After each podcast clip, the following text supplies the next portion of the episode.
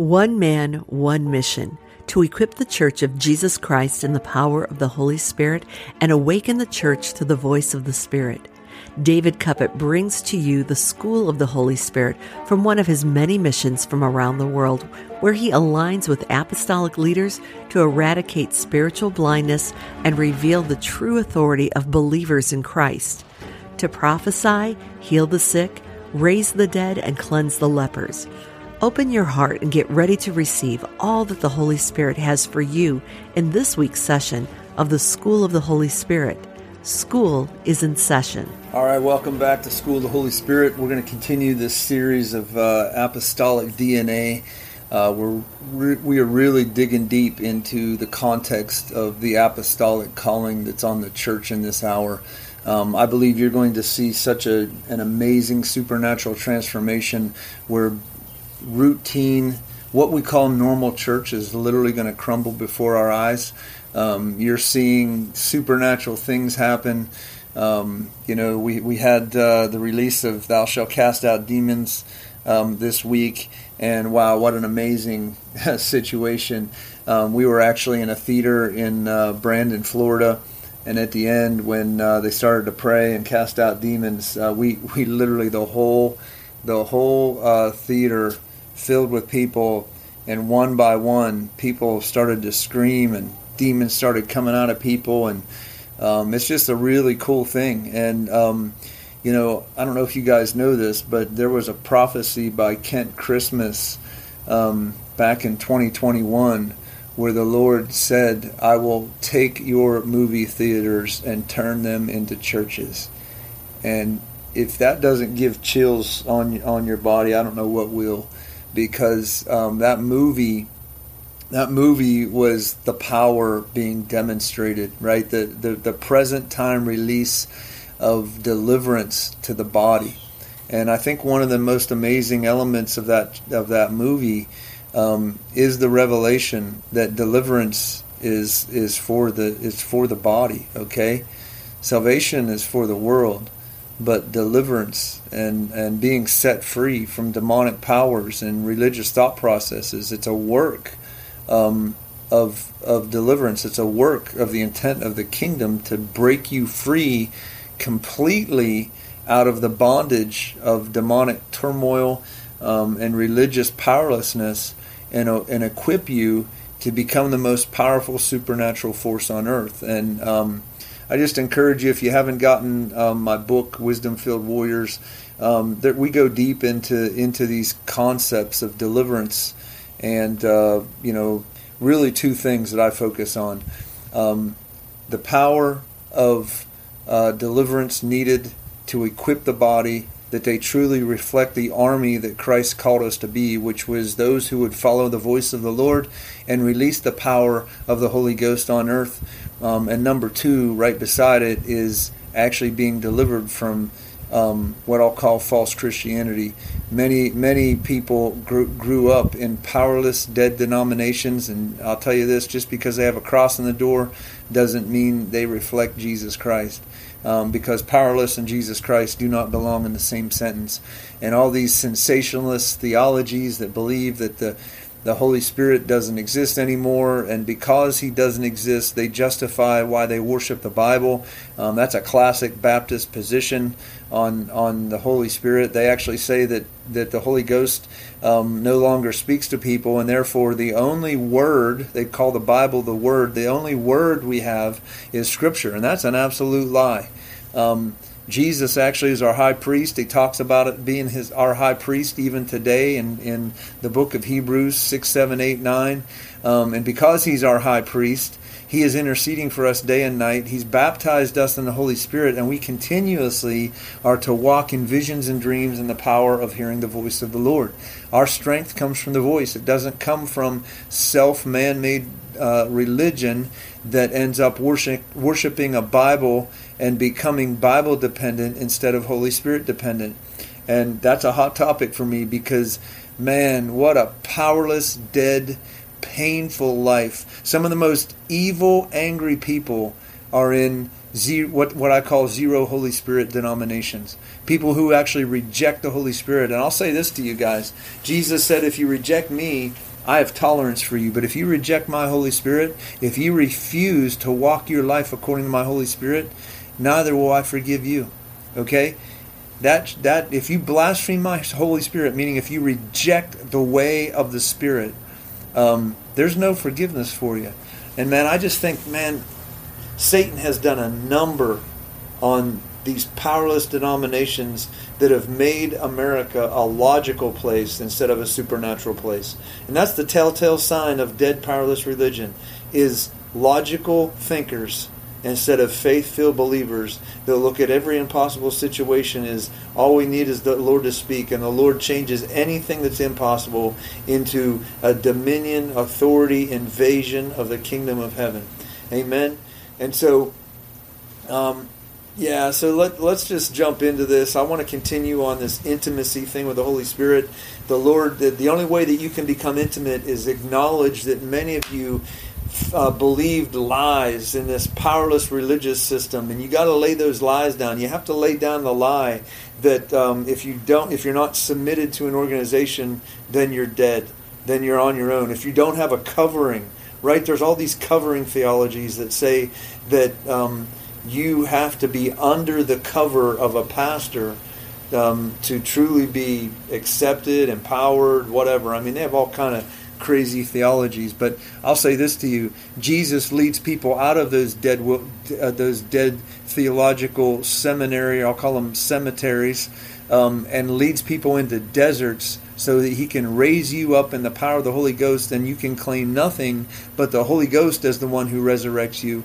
So I would encourage you, um, as Jesus came out of the desert in the power of the Holy Spirit, you too will will have a desert season in your life. Many of you right now are being encouraged by the Holy Ghost to walk away from your dead organization.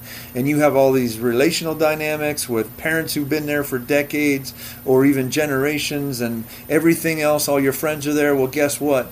Every guy who did a great thing for the Lord followed his voice into a desert and came out in the power of the Holy Ghost and they couldn't be stopped. So I encourage you follow his voice follow the unction, walk away from the dead thing, and let the Lord make you supernatural.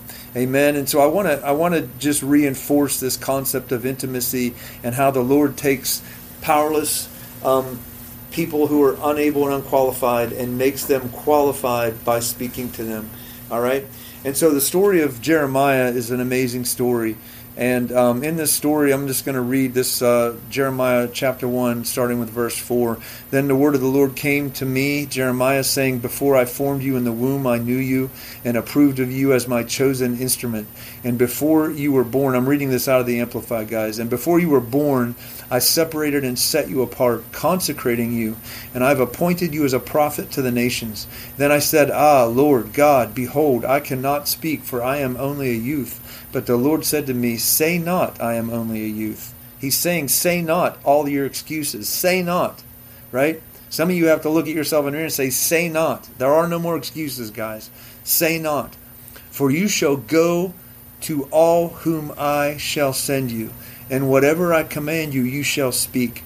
Be not afraid of them, nor their faces, for I am with you to deliver you, says the Lord. Then the Lord put forth his hand and touched uh, my mouth. And the Lord said to me, Behold, I have put my words in your mouth.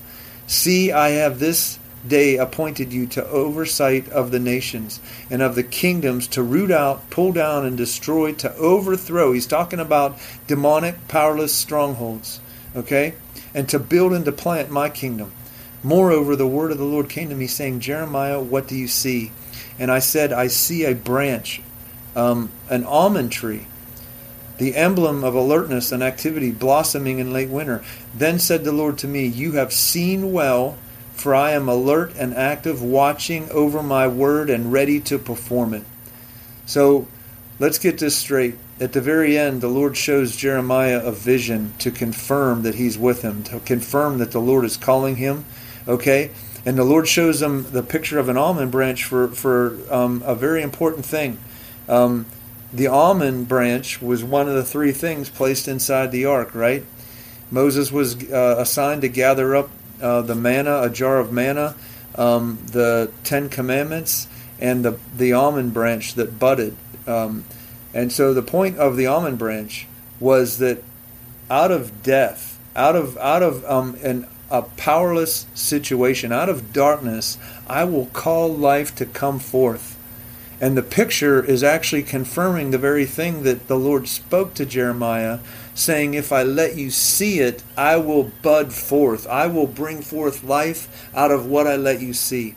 And so the relational dynamic of this, guys, is set your Bible aside, right? The Lord didn't call Jeremiah to read um, the book of Levit- Leviticus, um, memorize it, and then go to Numbers and memorize that. Okay, he didn't do that. He actually said, learn to believe me when I said, I will touch your mouth, you will have vision, and the words, the visions I put in you and come off your tongue, you will root up, destroy, tear down demonic kingdoms and, and powers and principalities, and you will build and plant my kingdom in replace of it. You will overthrow the, the rulers of darkness and establish my kingdom in the place where I send you. Amen. And if that doesn't get you fired up, guys, I don't know what will. And if you don't rev- get the revelation of the simplicity of relying on the voice of the Lord, then I don't I don't know what will because re- powerless scripture or power powerless teaching of Scripture is not going to get you there. The concept of a church is so screwed up in modern day America, it's not even funny. They spend the majority of their time talking about Scripture instead of demonstrating the kingdom. Okay, that's the exact opposite of what I do. I teach things when I go places. I teach. I'll teach for 40, 50, 60 minutes but I will prophesy, cast out demons, heal the sick, uh, equip people that they would hear the voice of the Lord, have them prophesying before the end of the night. I spend four, five, six hours doing that, and only about an hour teaching a scriptural concept that we want to impart. Okay? And America, the American church is so screwed up all they do is teach scriptural concepts and never demonstrate the kingdom. You know why? Because if you don't have the power of the Holy Ghost, you can't demonstrate the kingdom. All you can do is talk about it. And the Lord never called you to just talk about it. He called you to demonstrate and release the kingdom of God through dreams and visions and prophecy, words of knowledge, the casting out of demons, discerning of spirits, the, the healing of the sick that's a demonstration of the Holy Ghost and power, and that is actually imparting the kingdom to the hearts of the people present in the room. Okay, the kingdom is imparted. It's not understood, it's imparted. Okay? Understanding is after you experience God. Only after you experience God can you truly develop a revelation and an understanding of the practice of the way of the Spirit. You can't fathom it beforehand. That's why that's why these seeker sensitive churches they are so screwed up it's not even funny. They want to create a tolerable, normalized place where people feel comfortable coming in. You know why? Number 1 because they can't demonstrate the kingdom, and number 2, they just want bodies in the seats. And that's not the way Jesus works. Okay? Jesus works, like in John 6, Jesus worked by first feeding the 5,000. He fed their bellies. And then he said, Eat, drink my blood and eat my bread. You know what that is? That means follow my voice. Commune with me. You know who he's left with? He's left with 12. At the end of John 6, he's left with 12 after he says, If you want to follow me, drink my blood and eat my bread. Okay? Okay, you can sit in the 5,000 and feel comfortable. You can be comforted by these seeker sensitive you know, organizations that just get people through the door to get your money. Or you can say that's a bunch of garbage and you can start chasing after the Lord's bread and the Lord's blood. And He will give it to it if, if you lay down your dead, powerless religious thought processes. And the point with this, guys, is if you if you go back to the calling of Jeremiah, Jeremiah was a youth, and the Lord says, I don't care what you are. I don't care how in, in, unable, unqualified. I don't care. I really don't care. That does not matter to me. The only thing that matters to me is that you position yourself to be touched by me personally. And when I touch you, when my Holy Ghost lands on you, when the finger of God comes upon you, and you get a dream, you get a vision, and you go release what I commanded you to, to go do, guess what? You are functioning in faith. You are believing me instead of this false belief system in a scriptural, dead, powerless religious organization. Amen? And so, wow, I mean, my God, I'm pumped up. I mean, Jeremiah was a Benjamite. He had no right under the law. He had, and that's why, as a youth, Jer- uh, Jeremiah is taught. He's a Benjamite. He's the he's one of the least of the twelve tribes. Okay, he's not born into the Levite family. By law, he cannot communicate with God. He's part of a tribe that just listens to the preacher. Are you getting the picture? And many of you have grown up in dead religious systems, just trained to sit and listen to the preacher. Trust what the preacher says. Catholics are the worst. Catholics don't even open their Bible. They go, they take communion, they listen to this priest talk about smells and bells and praying to a dead, you know, a dead saint, which is a demonic spirit, um, lighting candles, praying to the Virgin Mary, and they just do all these demonic doctrines. Those are demonic doctrines. Oh yeah, if you if you sinned, go do 25 Hail Marys and jump and do 25 jumping jacks and you're good. What a bunch of hogwash. What a bunch of lies powerless lies that embed people into dead religious routines and processes. Amen. And the Lord in this hour is coming to people in dreams and visions and is awakening them in the power of the Holy Ghost. And I pray, even right now, if you've never had an encounter, you've never had a vision from God, I break that religious spirit off of you and I decree that you will hear the voice of God. You will be impregnated by the voice of prophecy and He will call you like He called Jeremiah. And the visions that He puts in your heart, He will execute to tear down and destroy demonic powers, to build and plant His kingdom. Amen. And so the, the, the revelation of Jeremiah 1 is that one God encounter changes your life. Continuous God encounters are an expectation. Okay? You need to get that through your head. One God encounter will change your life, but a continuous expectation in, in encountering God is what will empower you to go to the nations, to make disciples, to take what the Lord is equipping you with visions and dreams to go impart to the people. Amen. So this all comes um, as you develop and you come out of religion, of, of powerless religion, you shift over into knowing the Holy Spirit.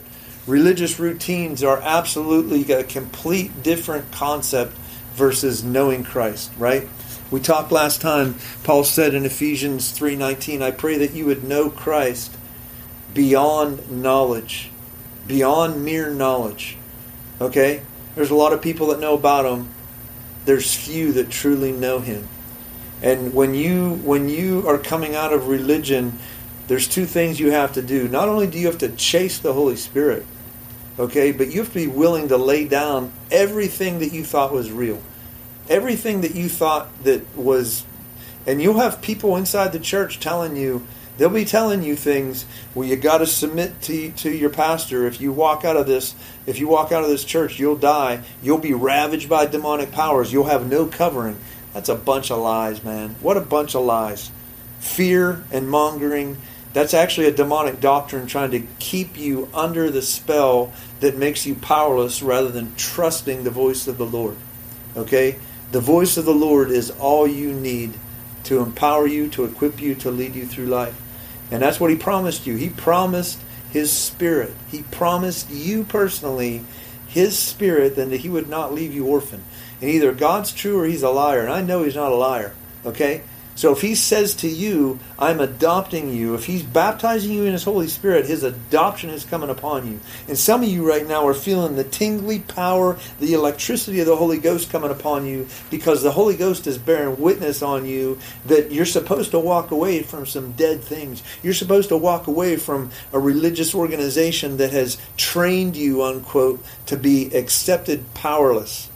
To be an accepted powerless just pew sitter in the church. And those are lies from the devil, guys. You are called to be supernatural. You are called to impregnate the world with the voice of the Lord.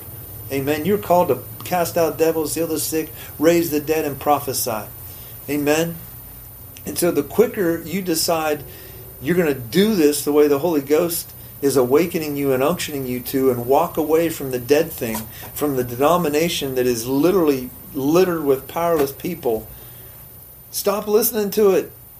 Okay, if you stumbled upon this podcast, there's a design on your life. I'm telling you right now, there's a design that the Lord has on your life because you are going to be awakened to, to, to a simple life of realizing the gospel is about the voice. Okay? Galatians 3 9 says that the gospel was preached to Abraham beforehand. Okay? What the heck is the gospel then? You've been trained that the gospel is actually just sharing the good news, talking about well, Jesus is real and Jesus came and what this scripture says this and this scripture says that. And the Lord says in Galatians, in the New Testament, he's actually referring to an encounter way back in the book of Genesis that the Lord came to Abraham in a dream. And the book of Romans says that that encounter with Abraham encountering the voice of God and Abraham then following the voice of God is what made Abraham righteous. It wasn't a bunch of religious powerless acts trying to achieve a zero sin life, trying to achieve 10 things and make you feel good. Okay? That those thought processes do not have the power to cleanse the conscience. The book of uh, Hebrews, chapter 9, says that the blood of Jesus, when the blood of Jesus comes upon a person, it truly cleanses the consciousness and you truly have no guilt and shame anymore because you've been delivered out of a religious mindset and you've been simplified in the baptism of the Holy Spirit following the voice of the Holy Spirit, which is what Jesus came to restore. Okay, he washed away sin, but the ultimate goal is the restoration to the voice. Amen. So restoration to the voice is what Paul was referencing in Galatians 3 9 when he says, the gospel was preached to Abraham beforehand. Amen? And so, this is the gospel is actually a very simple thing. It's not as complicated as they make it out to be. You can actually put the Bible aside, get baptized in the Holy Ghost, and the Holy Ghost will teach you and take you to the Bible when He wants to reveal and talk to you about certain things. But the biggest thing about coming out of religion is learning to rest in the presence of the Lord. And this is one of the hardest things to do because many of you are trained. Got to go to church three times a week. Got to go this. Got to go take care of the kids. Got to work in the kitchen. Got to do all these quote unquote righteous things inside the church. And that's a bunch of, a lot of it's a bunch of powerlessness, guys. A lot of it, if it's not in the vision of the Lord to build um, and invade the city that you're in, then it's just a bunch of work. And so all I can do is encourage you that when you get baptized in the Holy Spirit, that you should have hours every day where you learn to rest and trust in the Holy Spirit, and that's as simple as praying in, the, in tongues. And if you don't know about tongues, listen to the, my stuff. I'm sure within the last 10 messages, I've probably trained again on what it means to pray in tongues and how the Lord releases intimacy um, through the gift of tongues and uh, basically creates Jeremiah's, visits people um, through a prayer life and creates Jeremiah's to shake the nations. Amen. Um, and uh, I'll just, you know, I'll illustrate one story. I've, I've said this a couple times, I think, over the last couple years. I, I act, the Lord actually woke me up. Um, oh, when was it? It was uh, January, January, February, I believe, of 2021. Um, I had School of the Holy Spirit in Toledo, Ohio, and um, you know, usually on Saturdays, I, I was getting ready for what we were going to do with School of the Holy Spirit. I mean, we had, you know, people from many different denominations and even pastors coming into that school um, to get equipped with the Holy Spirit. And, you know, I would wait for the Lord to speak to me about what we were going to do on certain nights. And um, on this particular Saturday, the Lord wakes me up and He says, uh, He gives me a specific instruction, um, basically saying, that he wanted me to indicate that there was an angel in the room. Um, and it's you know there's this particular angel named the Reaper Angel that uh, I'm sure you've probably heard me talk about before. Um, it goes with me in certain places, and um, you know this particular angel. The Lord said when this angel um, is in the room that I was supposed to ask the body, ask the people to stand up and find the angel. And I'm like, oh my gosh, can you picture how crazy this is? Right? Um, how many pastors, how many pastors uh, do you think have the guts to do something like that and to risk themselves um, in that level of trust that the Lord is going to show up with a miracle power encounter when the angel is revealed? Okay, so anyway, we show up at the school, got a room full of people, and uh, you know I'm talking for a while, and we get to a point, I get the unction of the Holy Spirit, and I say, "All right, everybody, get out of your seat. Um, I want you to walk around the room and find where the angel is. Um, you'll know when you encounter this angel." Five ten minutes go by, and all of a sudden, this guy raises his hand and he goes, "Right here, right here! Like you feel this angel." And when you walked into this spot, it felt like heat. It felt like the presence of the Lord. Um, and the longer you stood there, the more drunk in the spirit you got. Um, and there were some very hesitant people in the room. Um, I'll call religiously bound people in the room, people who couldn't relate to God. Number one, God being real, and number two, the Lord actually telling a man that one of His angels would be in the room, and it would do X, Y, and Z. They could not compute, right? And this this one girl was man, she was resisting. She just was like, "This is crazy. I'm not doing this." Um, and I don't know, somehow faith came upon her and she walked over and stood in this spot. And when she did, um, she was a non-believer. She didn't even believe Jesus was real, okay? When she stood in the spot, gold dust appeared all over her arms, all over her face. It was so visible and so profound that everybody in the room gasped. I mean, her face literally looked gold. Her arms, her the back of her hands and uh, the top of her arms were literally covered in gold and she falls down to the floor. Like the presence of God filled the room so profoundly that she fell down to the floor um, and started to cry and visibly shake. Um, she gets up off the ground. She's praying in tongues. She has no idea what just happened. Um, and and this goes on for like three four minutes, and all of a sudden, gold dust appeared on everybody in the room. Everybody in the room. I mean, I'm looking at my arms. There's gold dust on me. I'm looking at everybody else. There's gold dust on everybody in the room. People are falling out in the spirit. People are undone because God decided that day He was sending His angel to encounter His people, and He was going to impart something so profoundly that it it couldn't be. You couldn't fight it. You couldn't say it wasn't real. You couldn't, right? Um, and um, there's more to that story. People in other cities ended up encountering this girl. Um, I end up in living rooms with uh, these other people that the, um, hear about the story in Kansas City and a few other places. They all get baptized in the Holy Ghost, um, and it's it all centers back to um, a relationship and a knowing and a trusting relationship. And I'm, I'm telling you that story because here's the question how many of you are positioned to hear the voice of, of the Lord? And then at a, at a whole nother level, are you um, willing to walk in le- what I call level five intimacy, where you trust what the Lord said you said to you, where you trust what the Holy Spirit said to you, and are willing to make a fool out of yourself, um, because he's he's the one that made the promise, right? I didn't know. I didn't even know if he was going to reveal himself. All I all I had to do was hey guys, there's an angel in the room. Um, let me know if you find him. And I literally let the rest of the Lord. I didn't know he was going to release gold dust. I didn't know that there would be a sign, right? I didn't know that there would be a sign and a wonder. Um, and I'm telling you this story because learning to walk in faith is a completely different concept. Walking in faith versus living in religion. Religion is burdensome. It's uh, drudging. It's uh, it, it's a heavy weight. Um, people wake up. I, oh, my friends are at church. I feel like I'm going to church. I really don't want to go to church because nothing ever happens to church. Um, that's religion. That's religion. You're wasting your time. Might as well not even go, unless they have good pizza for lunch or whatever, right? But that's religion. But if you center yourself on hearing the voice of the Lord, my God, what's every day? What's tomorrow going to look like? What's the day after that going to look like?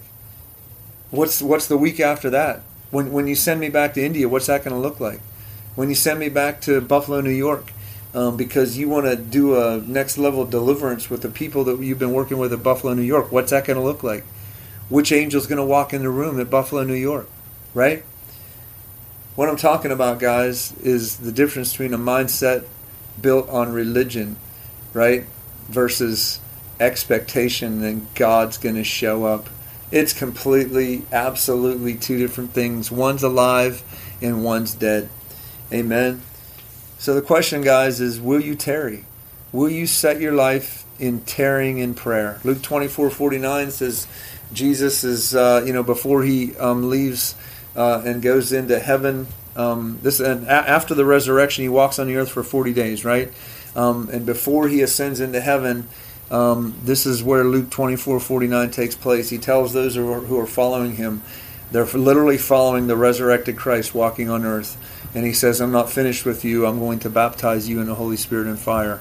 Amen. And this um, Holy Spirit and fire on the day of Pentecost, when it comes, it equips them to truly do what Jesus said they would do, right? He took them out of powerless religion, um, out of the synagogue, of the routines that couldn't wash away sin and the deadness and the shame and the guilt and the orphan feeling.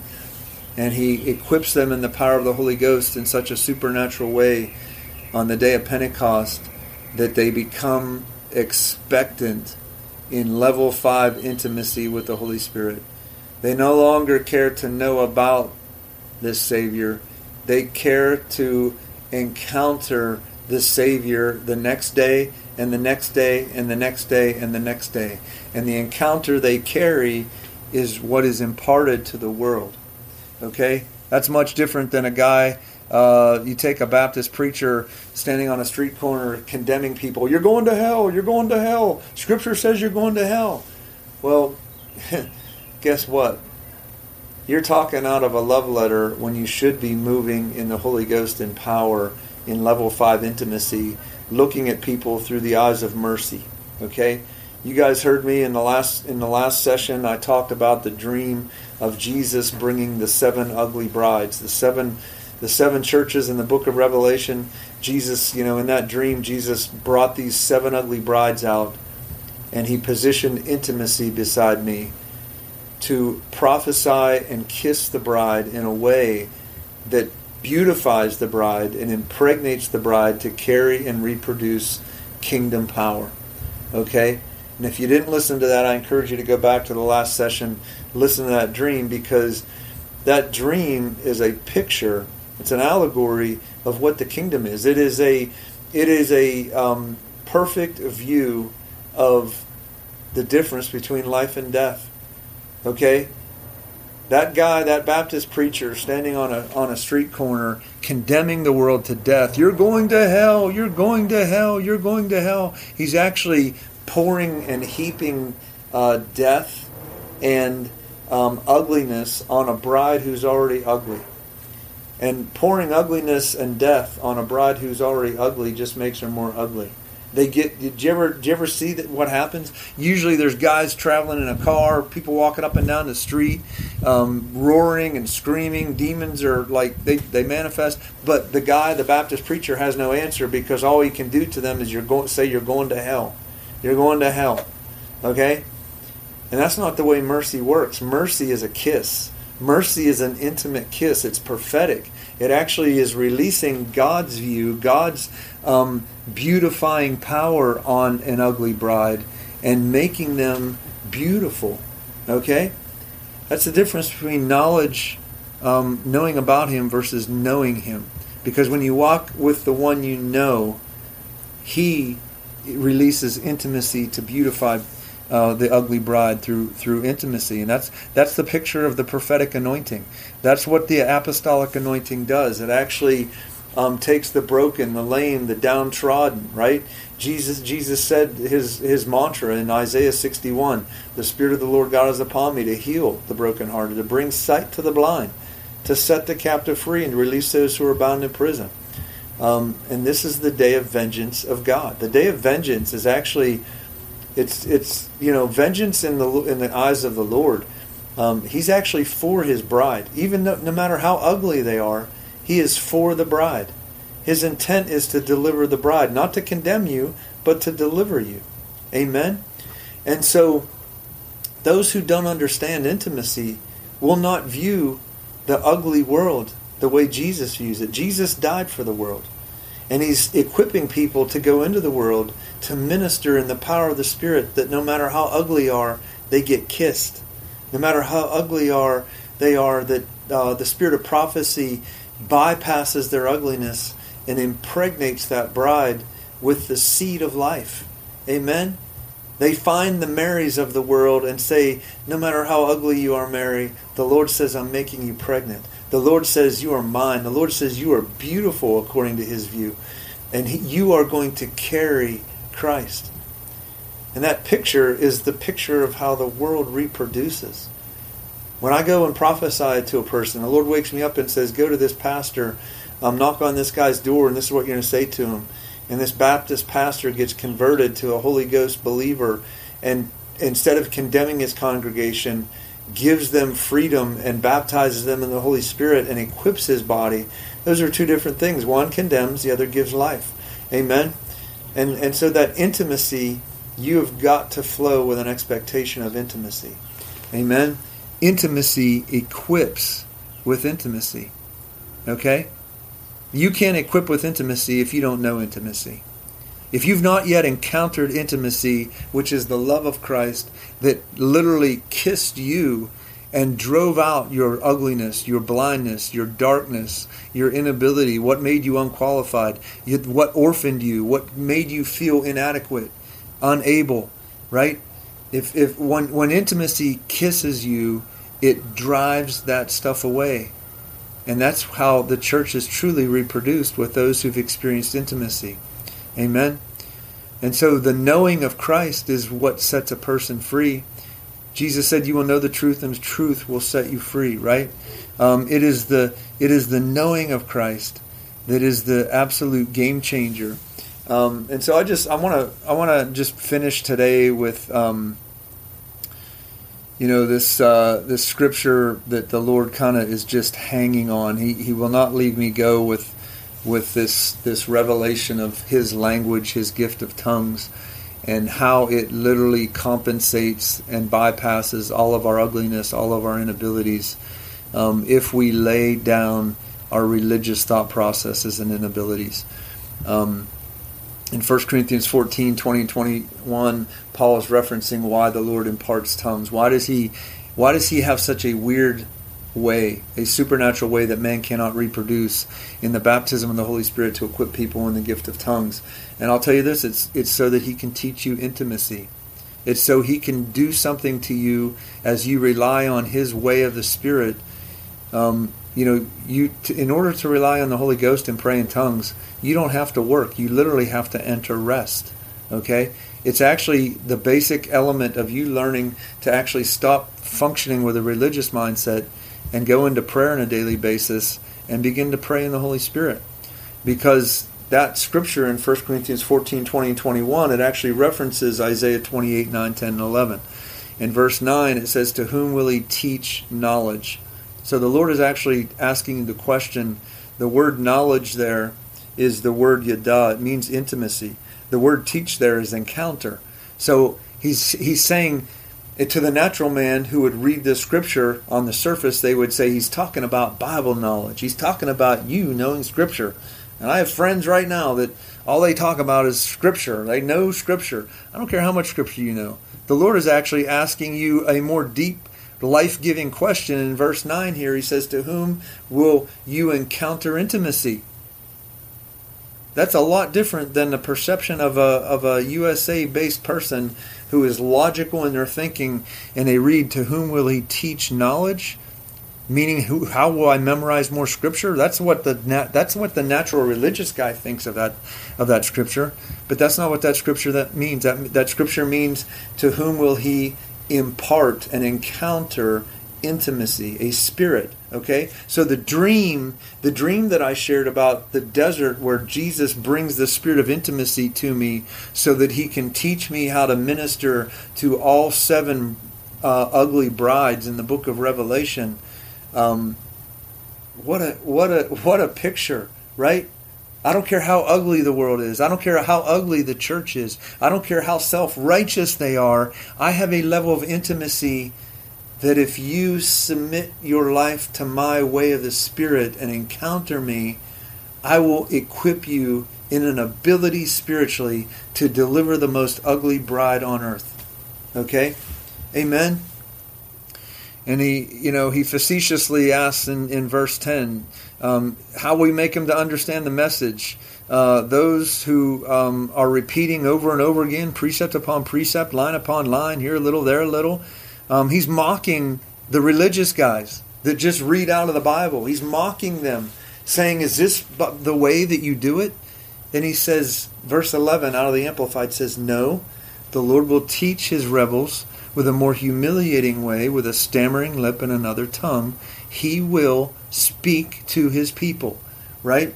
And so the impart, he's talking about encountering you intimately. He's actually saying you do not have the ability to intimately encounter me by logically approaching me with a scriptural mindset. You must set that down and utilize the power of the Spirit that I've given you to literally grab hold of my heart because the, my spirit has the ability to grab my heart and cause me to turn and encounter you. And I will teach you the way of the Spirit. Okay? I will I will equip you with an ability to minister to the most ugly bride on earth through the power of intimacy. And what what an amazing picture, right? And and I've I've taught I've taught this before. I'll teach it again. The picture, the Hebrew picture of verse 11 is a baby crying for its mother's milk, right? The the mother when when a baby when a newborn baby is born, which is a, a, a, a picture of you going into prayer every morning. When a newborn baby goes in and starts to cry, does a mother have to think whether or not and decide whether or not they're going to feed the baby? No, the milk automatically flows. It's voice it's voice driven. Okay? The kingdom of heaven is voice driven. And so why does the why does the Lord equip you with the Holy Spirit to pray through you with the gift of tongues so that you can cry out as a simple infant you know nothing. You literally have no logic ability. You can't reason yourself out of it. All you do is believe that your mother is going to feed you, and you pray with the gift of tongues. And the Lord says, I will answer you and intimately teach you, right? And so the feeding process is the equipping of the Lord teaching you with dreams and visions. And so this is a very simple, you know, view of why the Lord baptized you in the Holy Ghost was something that's so profoundly misunderstood and can't be figured out by man is so that you actually realize that you stop eating from the tree of knowledge of good and evil and you start eating from the tree of life. Okay? And we're going to get into that deeper in the in the next session, but some of you are going to come to realize that just because you've been sitting in a place that has a cross in the front door and they talk a lot about scripture, that if you if you um, never have received the Holy Spirit, much of what you've been doing is eating from the tree of knowledge and good and evil. And the Lord desires in the restoration of the giving of the Holy Spirit that you would no longer be reliant on the tree of knowledge and good and evil because that's what blinds you, right? What happened in, the, in Genesis 3? When they ate the fruit, because they ate from the tree of knowledge, they could not see spiritually.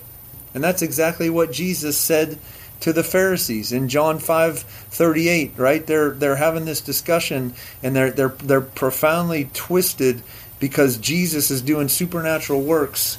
Um, and and you know, here you have these Pharisees that memorized the Bible that literally blinded them.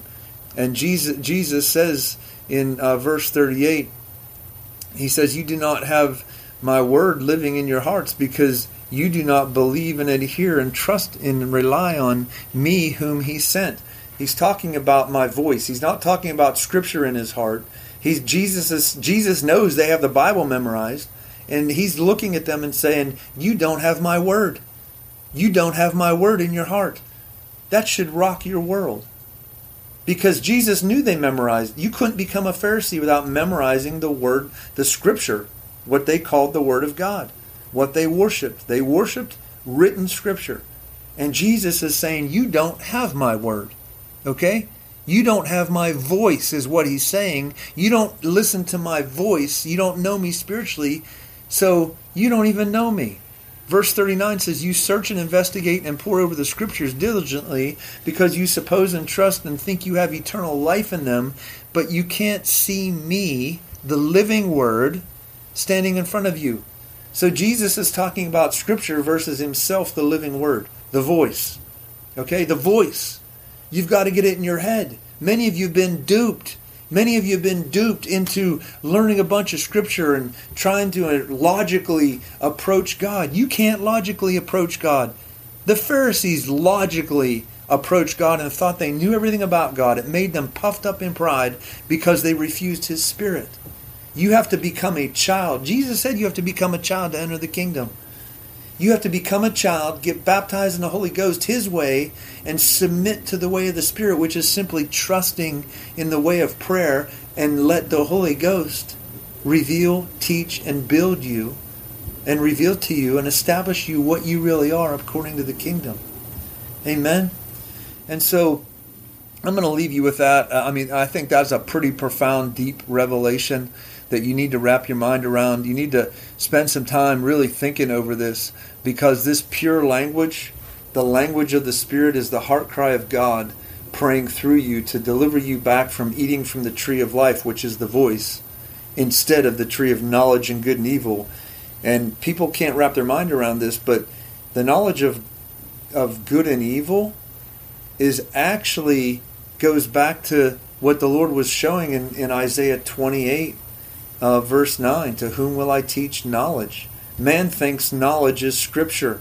Man thinks the Bible is God Himself, the love letter. And the Bible even says that the Bible can't even be properly interpreted without the Holy Spirit. It can't even be applied situationally without the Holy Spirit. It can't even be known what the Lord is actually intending, um, the different levels of understanding of each individual scripture and what it means at a different time and place. Okay? And so the Bible in the wrong place, the Bible becomes an idol.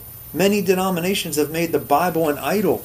And if you if if you go back to to this uh, scripture in John five thirty eight, Jesus is saying, "I am the Word. I am the living Word. I am the voice that comes out of heaven. That's me." And you substitute scripture to become your God. You've called your Bible your God, and you've made yourself puffed up in pride, thinking that you have all the answers, and it has actually blinded you. It has made you deaf, dumb, and blind in the spirit. Right? We talked about that last time in the book of Matthew, where Jesus said, Well did Isaiah prophesy? In hearing you will not hear, and seeing you will not see. I talk to you in parables to keep you confused because you can't discern it according to the scriptures you worship. Only I, the voice of God, the Holy Ghost, can interpret and reveal to you.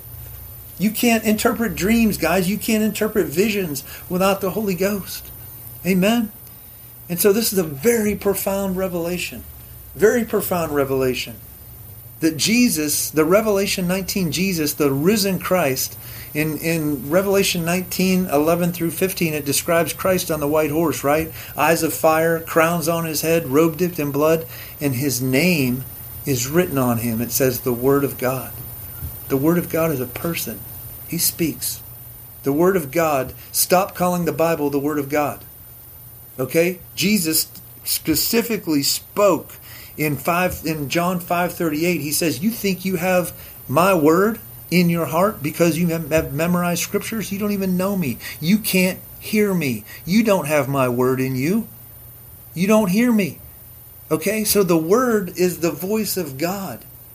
It's not the Bible. The Bible is scripture. Okay? It's scripture. It is truth and it is scripture.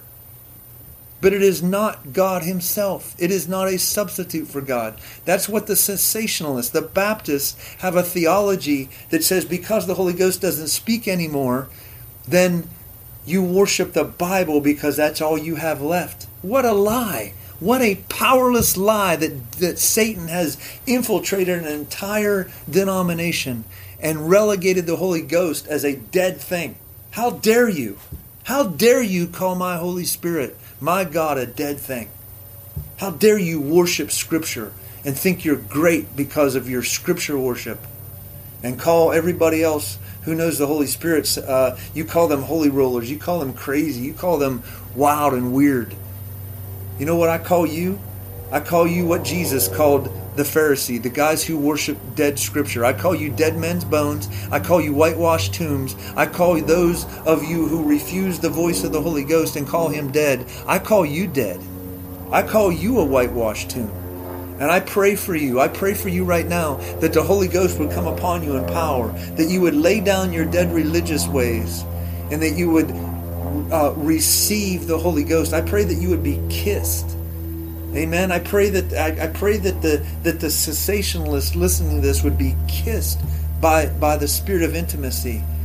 In fact, I break the power of dead religious processes off of you, and I, I decree that you would you would um, you would be one of those Pharisees, uh, like Nicodemus in the night, who came to Jesus to hear him, to hear revelation I pray that you would lay down that cessationist theology that made you powerless, hopeless, and, and unable and unqualified. And I prophesy over you the life of the Holy Ghost. So, in Jesus' name, Lord, I pray for every person hearing today that the fear of God would fall upon them, that they would uh, repent in every way that they've refused the Holy Ghost, that they've substituted Scripture worship for the worship of God, Jesus Christ and the Holy Spirit. Lord, I break all false theology off of people. I break off the power of every demonic doctrine that has relegated the Holy Ghost as a dead, powerless, secondary thing. I break that dead religion off of people. I, de- I break this dead uh, dependence on church structures and systems. I break that off of people now, and I decree that the Lord is going to pull many of you out into a desert and a cave, and it appears like you're dying all around you, but it's the place where the voice of God reveals the power of His of, of His impartation in your life to break dead religious processes and systems. In Jesus' name, Lord, let this grace, let it fall on those listening right now. Let the fear of God, guys, I feel I just feel the fear of God falling right now. Lord, let the fear of God drive out those religious logic things that have that have been infiltrated by demonic powers um, and relegated the Holy Ghost as a secondary, unneeded option. I break those lies, Lord, and I just bring deliverance to the captives and I open the prison door that religious systems have made and put on people. In Jesus' name, Lord, let the grace of the Holy Ghost come upon those right now. All right, guys, I encourage you pray, pray like a wild man, pray in the Holy Ghost, trust His voice when He speaks to you, and do what He says. Amen. All right, have a great week, and uh, we'll see you again next time. Thank you for joining this week's episode of the School of the Holy Spirit. For more information or to request David at your church or conference, please go to davidcuppett.org, D A V I D C U P P E T T dot O R G, or fivestoneministries.org. You can also find the School of the Holy Spirit podcast on iTunes, Spotify, and Charisma Magazine. For a deeper dive into the Holy Spirit, we encourage you to purchase David's new book entitled Wisdom Filled Warriors, available on Amazon. We pray that you will encounter the Holy Spirit in a transforming way and become all that Christ has prophesied over your life.